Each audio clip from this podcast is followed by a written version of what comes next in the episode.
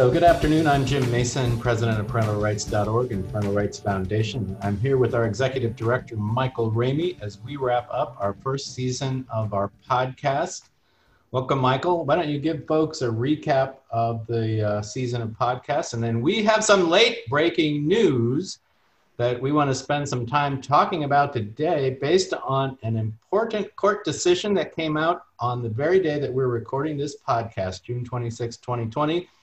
It won't be quite as uh, fresh news by the time you listen to this podcast, but it's very exciting. It hit our inbox just moments before we decided to record this, and we want to spend some time talking about it today. So, Michael, a little recap.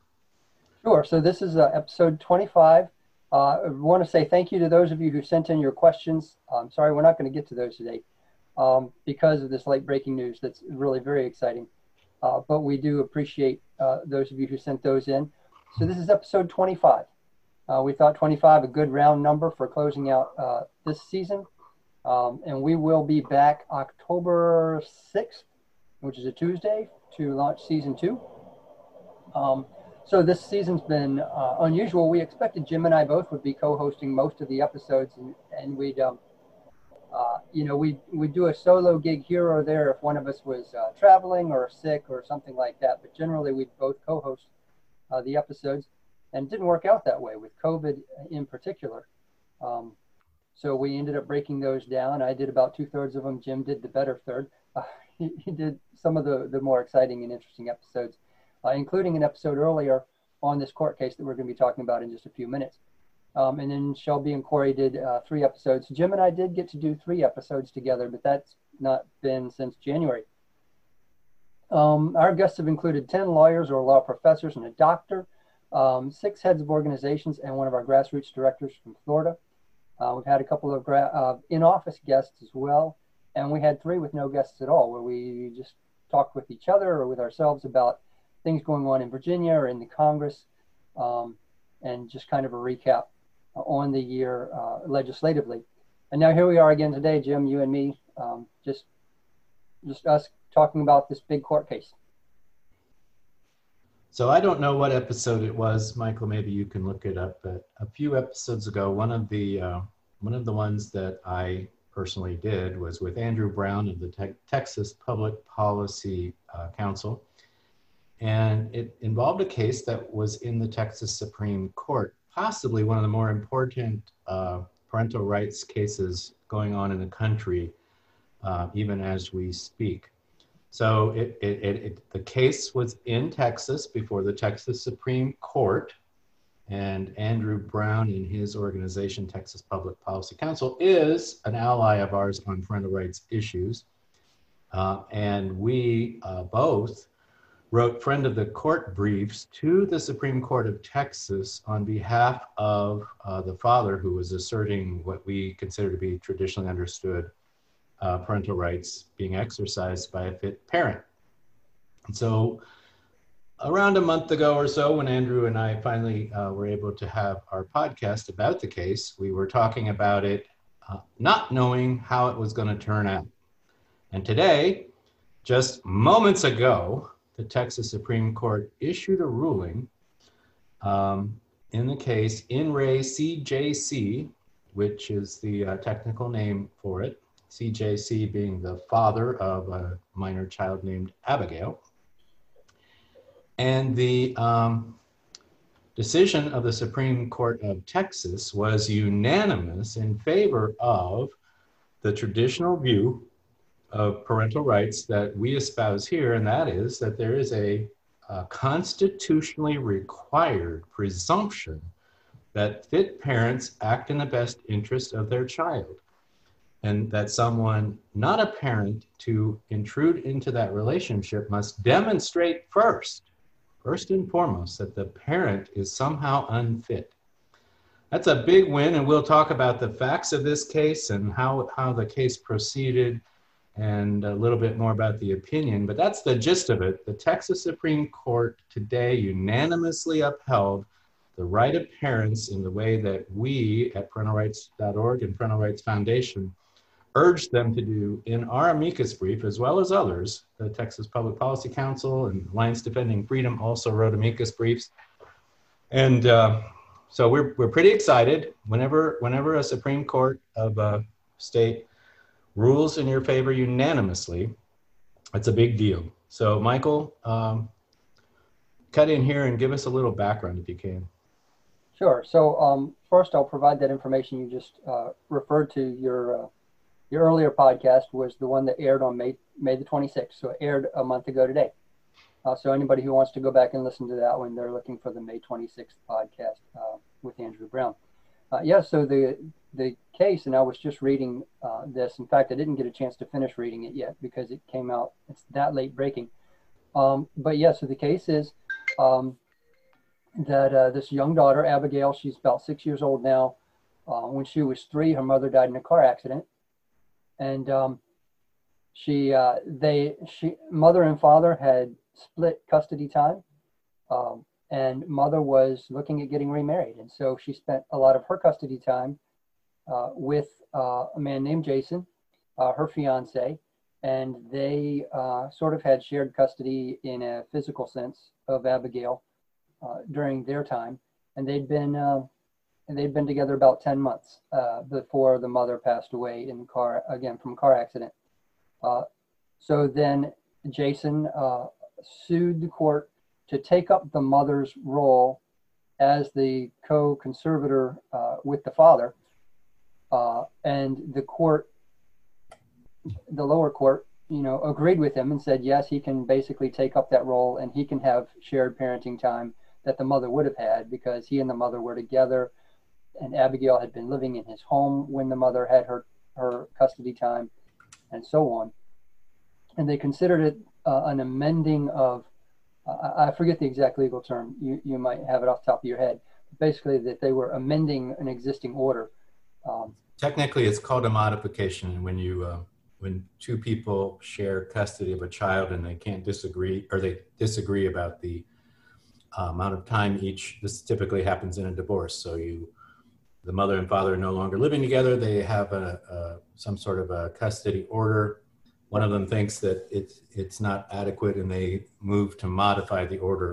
And that's what the um, fiance of the deceased mother um, was, was trying to uh, become a, uh, in Texas they call it a conservator, basically right. have, have legal custody of the girl who was not his child.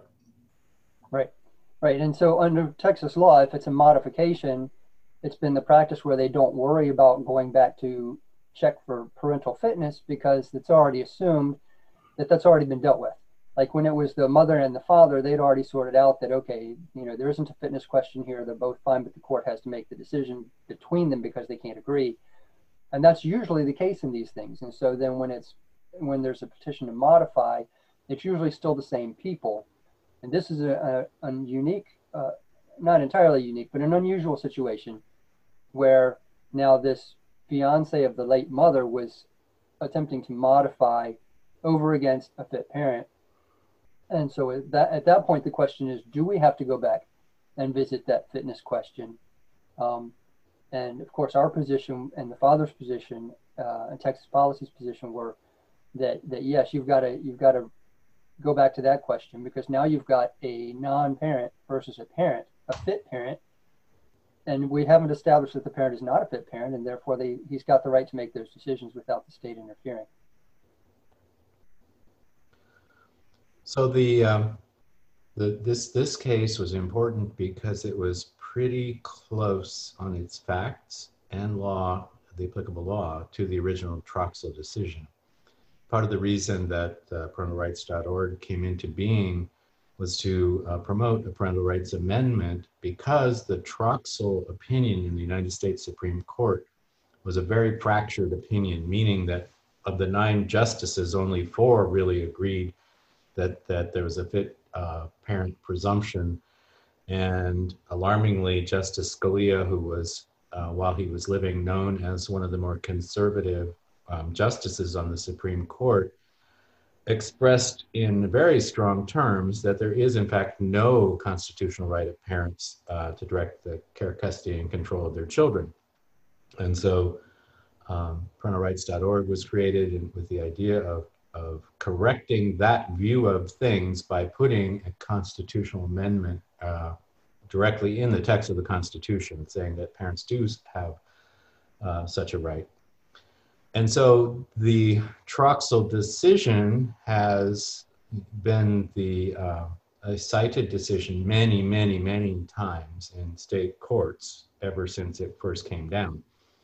And this was uh, a case where the facts were so close to those of the original Troxel decision that, um, you know, and, and so much time has elapsed since the Troxel decision. Uh, it was our concern. I mean, we had no reason to think anything about any of the justices on the Texas Supreme Court, but it was a legal concern that the uh, Texas Supreme Court not depart from what we consider to be the correct understanding of parental rights, that parents have a fundamental constitutional right to direct the care, custody, and control of their children unless they have been found for some reason to be unfit. And, and the concurring opinion in this new Texas case goes into um, what courts should look at as far as unfitness. But in the principal decision, and, and there is no discussion of that because, in fact, the fiance of uh, Abigail's mother made no argument at all. He more or less conceded that Abigail's biological father was a fit parent and that there was um, no valid reason uh, to consider otherwise, just that in, in his view, because he had uh, lived with the child and the child's mother for a period of a few months while they were engaged, that he should be treated as if he had the same rights as a parent. And so the uh, the Texas Supreme Court um, talks quite a lot about the Troxel decision and looks at some of its own older decisions and concludes that even though the statute did not require the court to inquire into the fitness of the uh, of the father, the Constitution requires that, and so it reads into the modification statute the requirement that when a non-parent seeks to, to intervene in and um, challenge the decision of a fit parent, the first question is whether um, the, the, the uh, biological parent is actually fit. You don't get to get to the best interest of the child and substitute the court's judgment for the parent if that parent is fit. So it's a big deal. This is a great, a great win. Congratulations to the father and to um, his attorney. I was privileged to both participate by writing a friend of the court brief, and before oral argument was held at the uh, Texas Supreme Court early March, I traveled down to Austin and met um, the father's lawyer and helped uh, on a panel in a moot court to help prepare her Uh, for her oral argument. And uh, we were joined there by, we, had, we met in Austin at the Texas Public Policy Council's uh, home office. And we had uh, several uh, Texas lawyers and others who were interested and participated in this case, um, grilling her, peppering her with questions and kind of pushing her to the limit for a couple of hours. And she did great then, and she did great during the oral argument, and, and it turns out that it was all for a really good cause, because uh, a unanimous decision that really hard to find any fault with it at all on my part. Yeah, so as I've already confessed, I uh, haven't finished reading it yet because I just didn't have enough time. It just got here so, uh, it's, you know, so late breaking. Well, um, I confess that I read the opinion instead of reading your script for this podcast. Which is which is why we threw out the original script and all people's questions and everything else. But this is but this is good because this is great news. So, um, but I did I did get as far as reading, and they were quoting from the lower court, um, and this goes to what you were just saying, Jim, uh, about the best interests in the question and the assumption that the parents do uh, do decide what's in the child's best interest. The lower court had said, "The court has determined what is in Abigail's best interest, and you are to make this as agreeable as you can force yourself to do." And that's what they told the father uh, and uh, Jason, the, the mother's uh, fiance. Uh, we've decided what's in her best interest, and you are to make this as agreeable as you can force yourself to do. And uh, as the Supreme Court pointed out, and as we'd pointed out, uh, as the father's lawyer pointed out too, that upends the the presumption. It's not the parent's job to prove that they can make the best uh, decision, but rather the court has to prove that the parent's not in a position to make the best interest decision. Otherwise, we presume that the parents can. And uh, so it kind of reads in the context almost as arrogant of the lower court to say, look, we've already made our decision, and now you have to live with it. Um, it wasn't their, wasn't their decision to make. And so that's what makes this such an important decision for parents, is it protects the role of the fit parent to say, no, I'm, I'm making the decision, and you you have to show that you have a reason and a right, a power, authority to uh, to intervene, a reason to intervene. So they didn't have one here. Okay, well, listen, this is really a really a good uh, a good way to kind of end our podcast year on a high note. Um, any other things you want to talk about today, Michael? Um, you know, look, I do want to just hit on one thing about our first season, uh, just kind of in summary, um, and that is there, there were a couple of things I just found really um, providential, if you will, things that just really worked out great. I think it was terrific uh, that you got to talk to Andrew, uh, of all people, right in the middle of this Texas Supreme Court case thing going on, um, because, you know, we filed a, a, a brief Uh, that, that you wrote, and and Andrew, uh, of course, had, had filed their brief, and um, and so for the two of you to be able to talk about this topic uh, while it was still live, while it was still going on, I thought was just very timely and uh, and very insightful. Mm-hmm. And then the the uh, episode twenty-four, the one right before this, when you talked to Kathleen, uh, and you guys got to talk about uh, uh, Pennsylvania law and the case that you had um, been a part of before, and how that's worked out. Um, I thought that was that was great. And then a couple of mine uh, were just, the, the timing was perfect. Uh, in particular, the one with uh, Carrie McDonald. And she's been in the news a lot lately because she's got her master's in education from Harvard and holds a very contrary view to Elizabeth Bartholet's view uh, that we should have a presumptive ban on homeschooling. And so she's been kind of almost, she's been one of the voices leading the charge against Elizabeth Bartholet. And uh, we had her on uh, a week after she had first done her first op-ed coming out against Elizabeth Bartholet, when all that was really hot and going on, and we got to talk about that some. And she and I had scheduled that interview about three or four months earlier, when none of that was going on. We had no clue we were going to be talking about that. And so the week that I got to sit down and talk with her for, for about an hour, um, she was getting interview requests from all over and doing all these podcasts and uh, writing op-eds, and, and just, she was packed that week, but she had already carved out that hour for us, you know, months in advance. We might not have gotten to talk to her uh, if it hadn't already been worked out. And instead, you know, and she was a, a gracious uh, guest, and, and it was great to have her on. So the timing was just perfect, and it wasn't something we really could have planned. Yeah, so her book, Unschooled, Raising Curious, Well-Educated Children Outside the Conventional Classroom, has become quite a hot topic lately because of Professor Bartholet uh, and the presumptive ban of homeschooling. What's interesting, so as you know, Michael, I wear more than one hat. One of my hats is as the Vice President of Homeschool Legal Defense Association. And just about in the time uh, that we have been doing these podcast episodes, I have written, I have been at least overseeing the writing of three friend of the court briefs, two for Parental Rights and one for um, Homeschool Legal Defense Association, but on related topics. One in Pennsylvania, where uh, we were, we, our amicus brief was in support of a rule of law that holds that Uh, during child abuse investigations, the Fourth Amendment right to be free from unlawful or unreasonable search and seizures applies.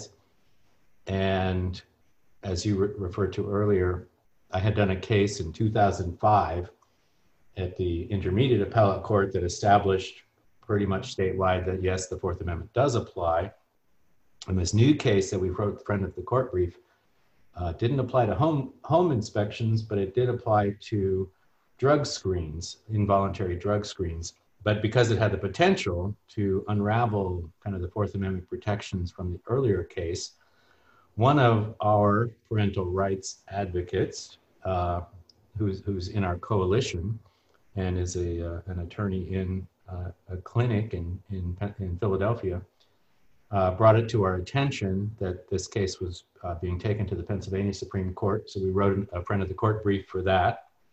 And then we wrote a friend of the court brief here in this Texas case. And then I wrote a, a, a friend of the court brief, uh, talk about providential. No sooner had uh, Professor Bartholet's law review article been publicized that the um, Sixth Circuit Court of Appeals um, in Cincinnati handed down a ruling that said that children have a positive right to public education, which uh, paralleled Professor Bartholet's arguments. One of her arguments for banning homeschooling was that children should be allowed to come to federal court and sue that they have a constitutional right to a public education, even if their parents don't want it. So we wrote a friend of the court brief in that case, and all three cases that we um, wrote friend of the court briefs in have resolved favorably during the span of this podcast season. So I'm I'm thinking that we should always we should have these podcast seasons uh, uh, go along with our court cases, because apparently the podcasts help us win the court cases or the print of the court briefs. I'm not sure which one, but um, but yeah. So we we we were able to uh, talk to key attorneys in both of the cases for parental rights, and then the uh, the uh, Uh, the Professor Bartholet kerfuffle continues on, and it it is it is of great interest to homeschoolers, obviously, but I would remind everyone that the right to homeschool depends on the right of parents to educate their children and just to decide how best to educate their children.